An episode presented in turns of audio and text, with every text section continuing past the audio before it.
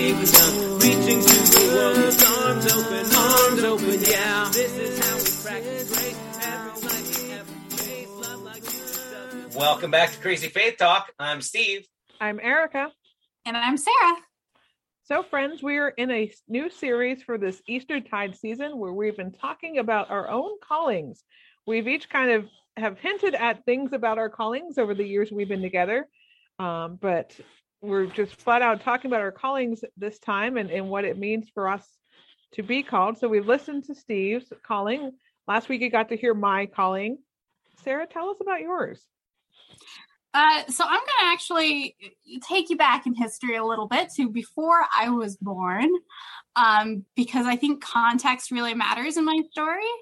So my dad grew up uh, Lutheran. Like he grew up in the Lutheran church. He went to church every Sunday. He was in some sort of Lutheran boys choir for a while. Um, and my mom grew up in the Baptist tradition, but like she joined the Baptist tradition in a Baptist church as like a teenager because her parents were born again when she was a teenager. So like her very early growing up years, not really in the church. And then her parents had the religious awakening and kind of drug her as a protesting teenager in the 70s to church. And so when my parents met and got married, they got married in the Baptist church um, and this was never said explicitly, but I imagine to appease my grandparents, my Southern Baptist grandparents. Um, and shortly after getting married, my dad, as a lifelong Lutheran, became increasingly uncomfortable there because the preaching was very like angry and like mm-hmm. this is what you're doing wrong and my dad like don't you go to church to hear that God loves you and forgives you and to be in relate like what is this? So they they left the church and they didn't go back um until much later in my story. But uh so I was born not uh, along with my older brother not going to church except for those weekends where my grandparents would take us for the weekend to babysit us to give mom and dad, you know, a break and some time to each other. And they would take us to church. And I loved it. I loved going to Sunday school. I loved the music. Like, I loved the everything about those weekends. I loved spending time with my grandparents. They lived a block away from us. Um, I liked going to their house for breakfast because they would read a chapter of the Bible and then have a good long prayer before they had breakfast. Like, I wanted to be my grandparents so much. I wanted to have what they had. I wanted to be in relationship with this God who they were in relationship with. And so when I was eight or nine, I was at a worship service and they had a, a um, altar call, and I answered it. I went up and I had some person pray with me to accept Jesus Christ as my personal Lord and Savior. She gave me a New Testament, and I got really mad because I saw adults there getting the whole Bible, and Genesis was my favorite book of the Bible. So, like, I was a little bit salty that I got the New Testament and I wanted the whole thing. Like, why are you denying me half of scripture? I was kind of irritated by it, but it was okay because I was saved now and my grandparents were like really happy. Um, and then we moved away. We moved away from my grandparents. Uh, we were now 50 minutes away from them by car instead of a quick three minute walk. And so there was a couple years there where I didn't really get to go to church because we no longer lived close enough that I couldn't have weekends with my grandparents. Um, as well as we were getting older, so my and my grandparents were getting older, so they didn't really want like us for the entire weekend anymore. Um, and so when I was 11, I decided, you know what? I am old enough to go to church by myself. Like if mom and dad doesn't want to take me, that's fine. There is this friends church five miles down the road because I lived out in the middle of nowhere. Um, I can just walk there. Like it's a walkable distance. So I went to this church. Um, And it freaked my parents out because they knew nothing about Quakers and they were a little bit afraid that they were a weird fringe group. Like they were very uncomfortable with it, but they decided if Sarah is dedicated enough to going to church that she's willing to walk five miles in the snow in February to this weird church, then I think we have to take that seriously before she joins a cult. So, So- hang on, just to be clear, when you say you went to a friend's church, you don't mean like a classmate who you liked and you went to their church. You Oh, mean no. the Society of Friends, the Quakers. Yes. That's fantastic. I was picturing it Yes. as like you and a classmate going to church because you had a friend there. No, you mean you went to the Quakers. That's awesome. I knew no one there. That's fantastic. But you made a whole bunch of friends.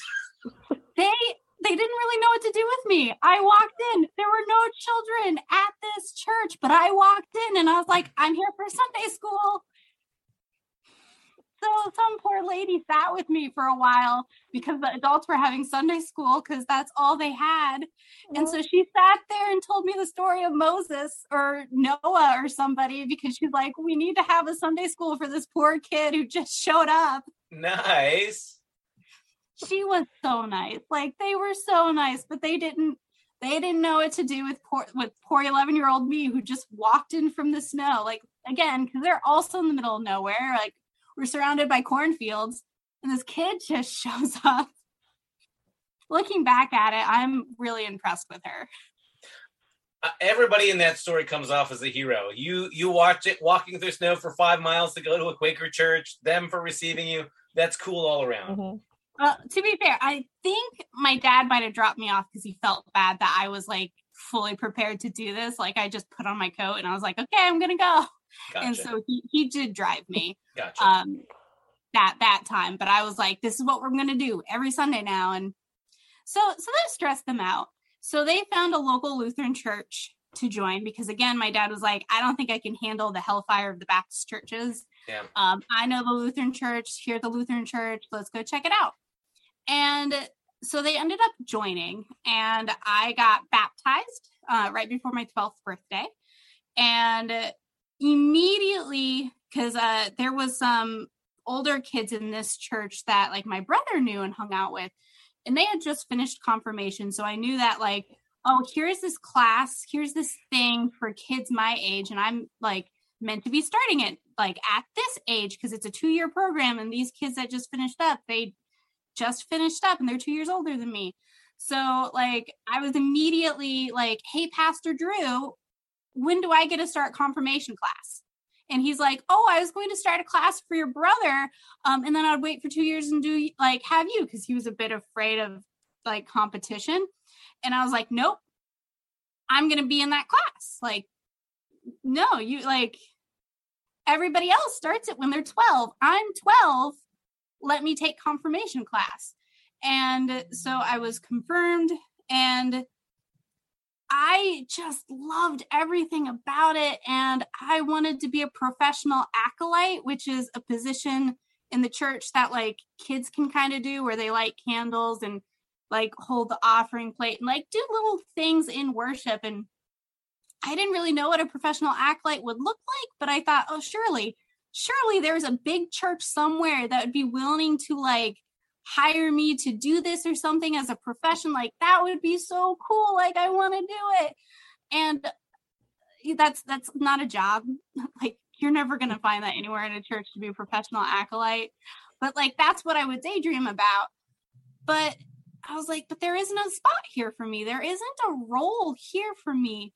And because i never saw a woman minister i didn't think that i could do that um and so I was just kind of at a loss as to I want to do something in the church that I love the church so much, but there isn't there isn't a spot. There isn't a role. Um, and I didn't realize it at this time, but my southern grandparents had been kind of grooming me for a while to be a pastor's wife.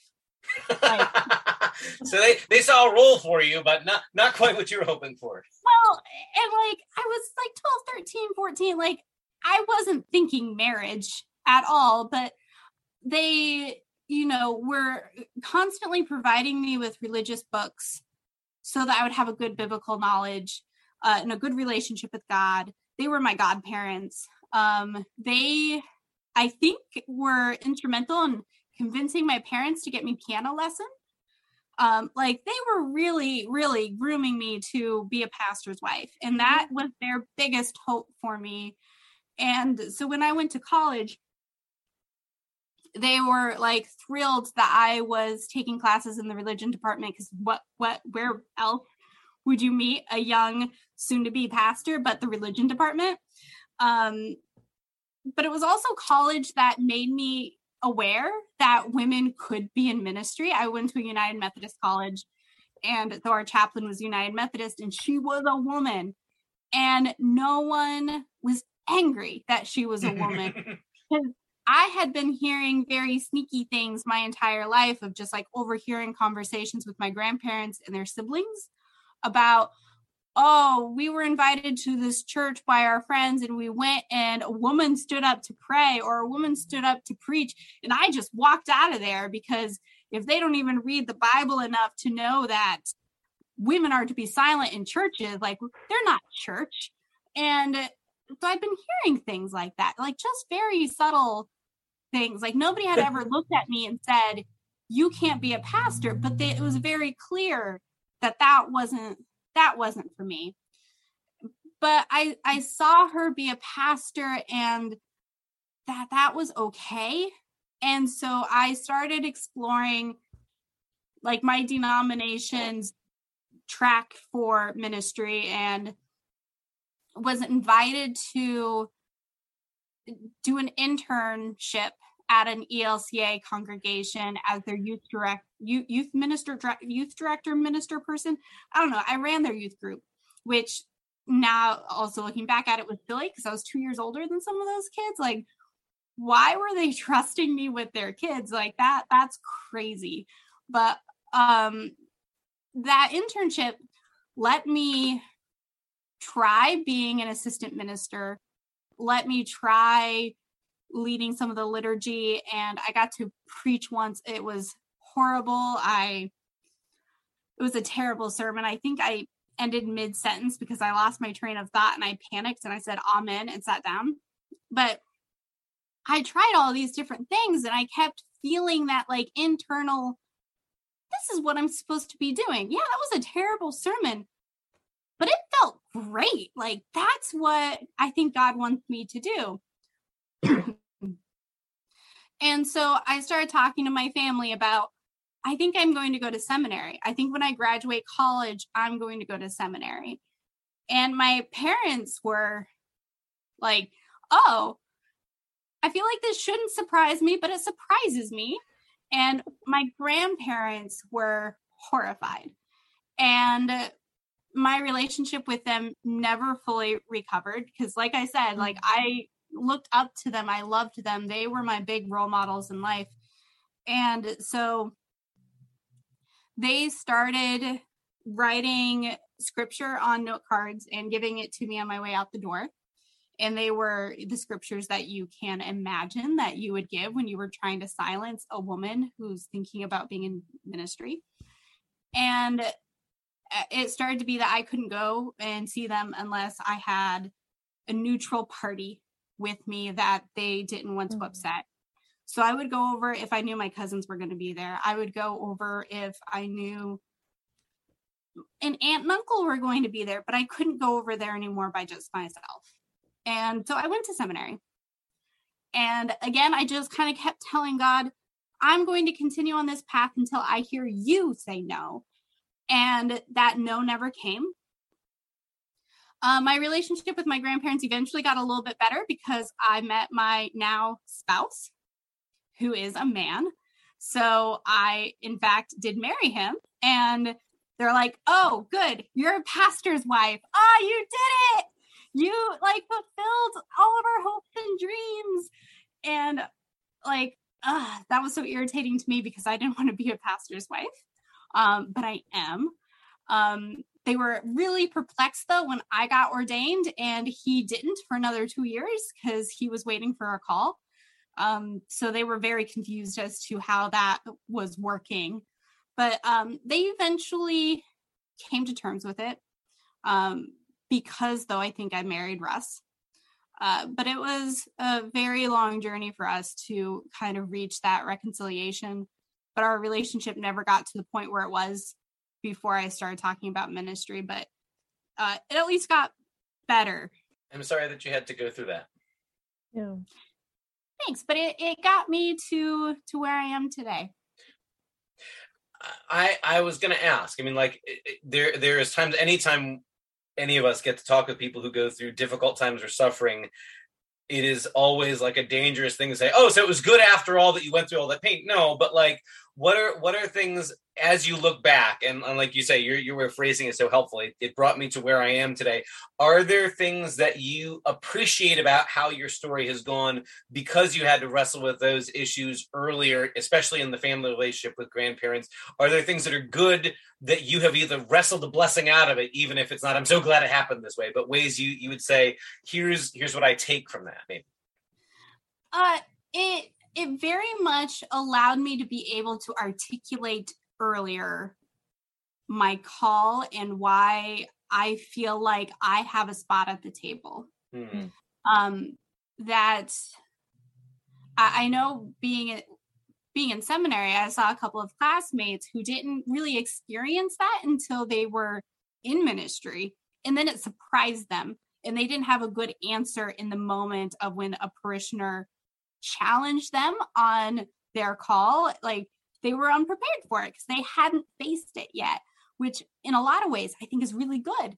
But in other ways, they were just, they weren't able to articulate that, like, how do I exist as a woman in ministry when Second Timothy 2:12 exists, right? Like so I was able to articulate that fairly early on in my ministry as well as the most hurtful things that people could possibly say to me to try to get me out of ministry was said to me by family members. Yeah. So when a stranger says it to me, it bounces right off because it's like, I've already heard this by somebody who I love. Yeah. I don't know you. So it doesn't like just because you're Mhm. saying it, you're not hurting me. Yeah. Yeah. Yeah.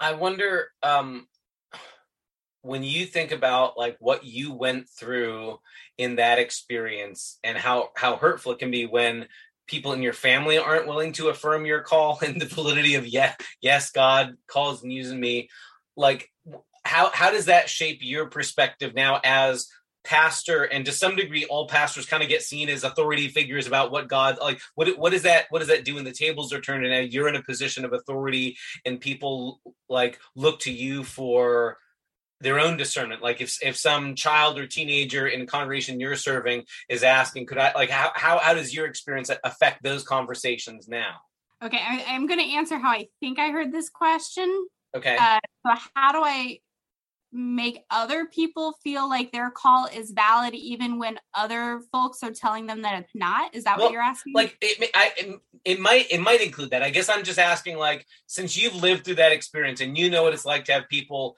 deliberately and kind of passive aggressively with scripture verses. Like that that that that's rough to have gone through that. But you know also the power of what it's like when somebody affirms your your call like you experienced uh from the uh, other voices along the way, but I'm thinking of the the pastor you mentioned at your college uh, as an example, positive example as well. But also, you know how painful it can be when somebody in a position of authority uh, or mentorship or whatever that, that you looked up who doesn't affirm that. How does how does that shape your sense of ministry now? Even if your job Okay. as pastor isn't primarily find new pastors, how do, how does it shape how you do ministry now?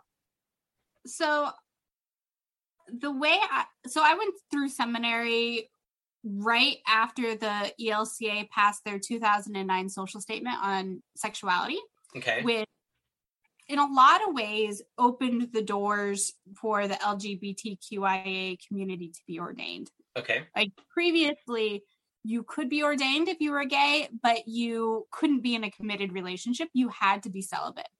And so for a lot of people, that's like, well, that's not really like if you're not fully accepting me, then you're Right. not that like I, there's really no place for me at the table here. hmm Um, and so when 2009 social statement on human sexuality came out, you could now be gay and be in a committed relationship, whatever that looked like legally in your state, Mhm. um, and be ordained.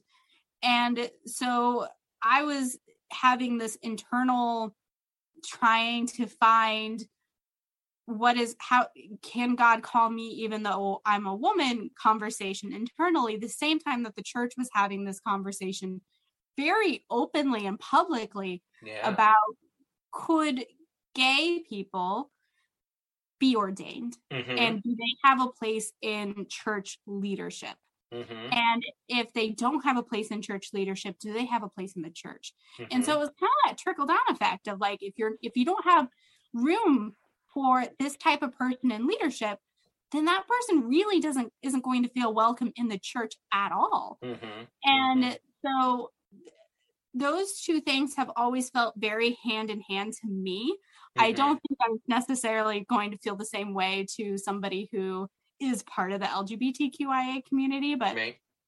to me, it very much felt like those things were happening in parallel.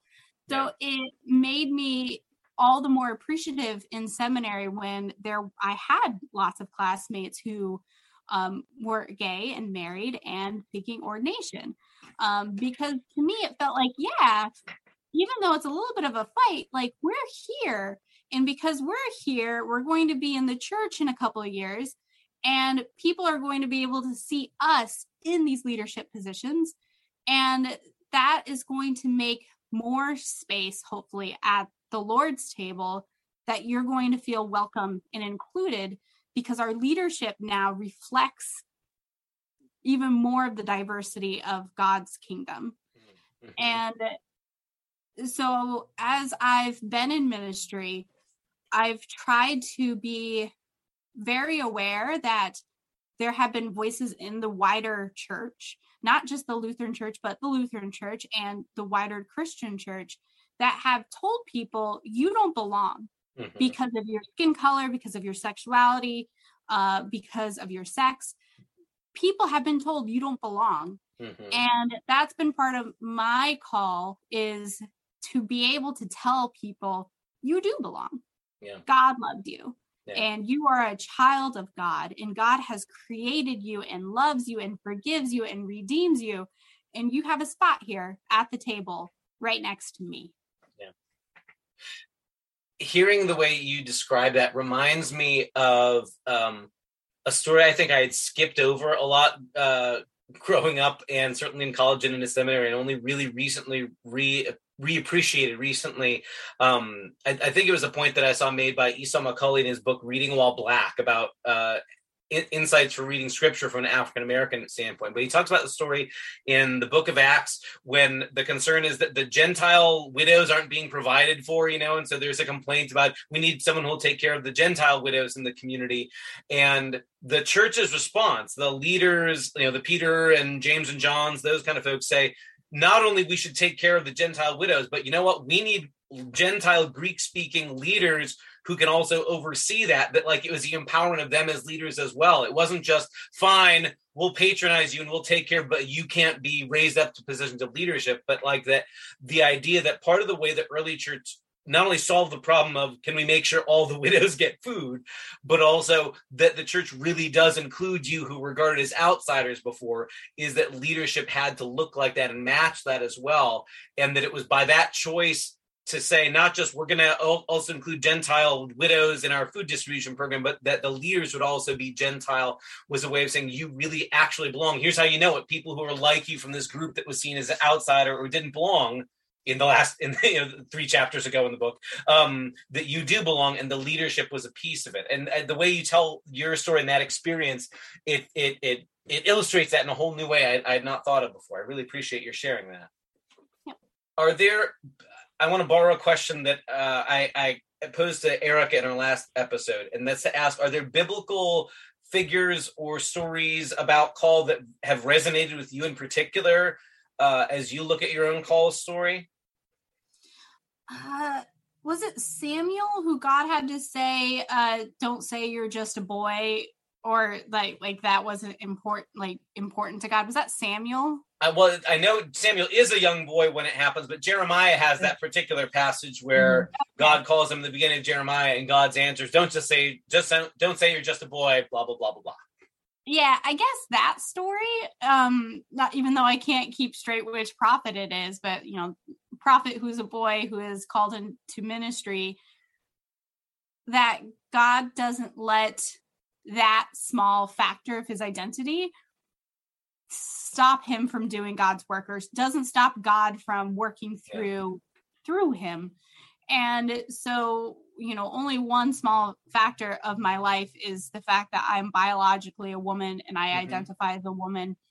Um, but that doesn't stop God from working through me. Mm-hmm. Mm-hmm. Can I ask um, one of the challenges that uh, I know I experienced when I was going through seminary, and I realized it is it is so much so much different and less challenging for being young and male compared to the, the hurdles that have been placed for young women in ministry as well. But like I can remember being in my first teaching parish and getting the side comment from somebody, "Oh, I didn't know that that twelve year olds be pastors," you know. And so like, yeah, I kind of skew looking a little, you know, like like uh and I'm kind of childish, but like I know sometimes that that level like that that whole age thing can be a factor too especially Mhm. compounded with gender as well I would imagine that that Jeremiah story being like that double, not just on a gender uh, uh, standpoint, but also, yeah, I don't have the years of life experience that others do. But look, God calls a Jeremiah or a Timothy or a you know whomever, um, even when they are young as well. Um, did have you ex- had to wrestle with like that, for lack of a better term, ageism as well in your discerning of call? Yes. Oh, okay. Yeah, I have always looked really young for my age. Um, I I'm less getting these comments now that I am in my 30s and mother of two kids. Um, but I went on a high school youth trip, my first call. Um, so I was in my mid mid 20s, a little bit past mid 20s maybe.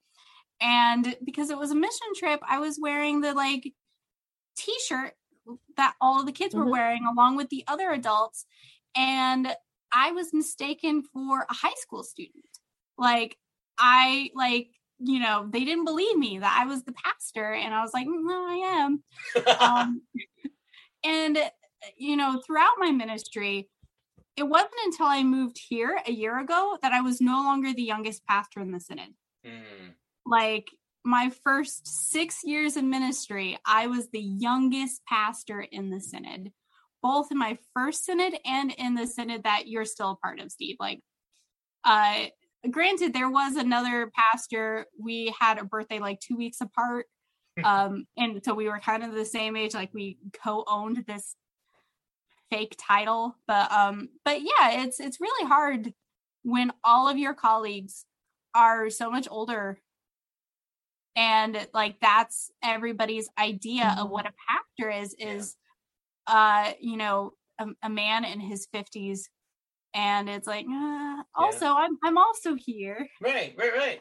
And, and I think it's helpful. I'm I'm so glad that over the course of this series we can hear that as well as to have heard as we we talk about Erica in your in, maybe in your episode and, and before that like there's something valuable obviously about wisdom and experience and there's some things you can look at colleagues who have more years under their belt and say boy I've learned a lot from you or I can you know I will grow with experience. So that it's that's that's true and also being less experienced or having fewer years doesn't mean that you can't do the job and can't do the job well. So to, to see both of those intention, I, I think is so helpful.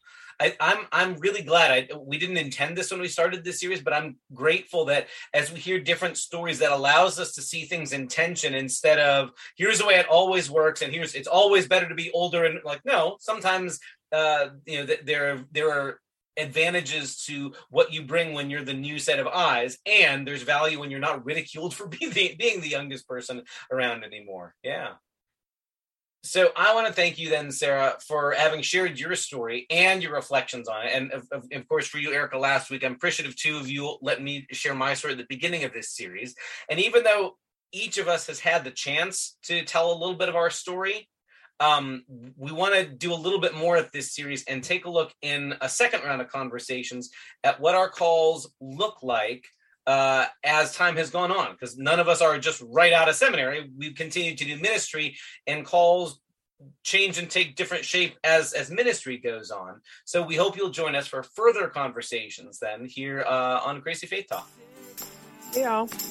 Hi. This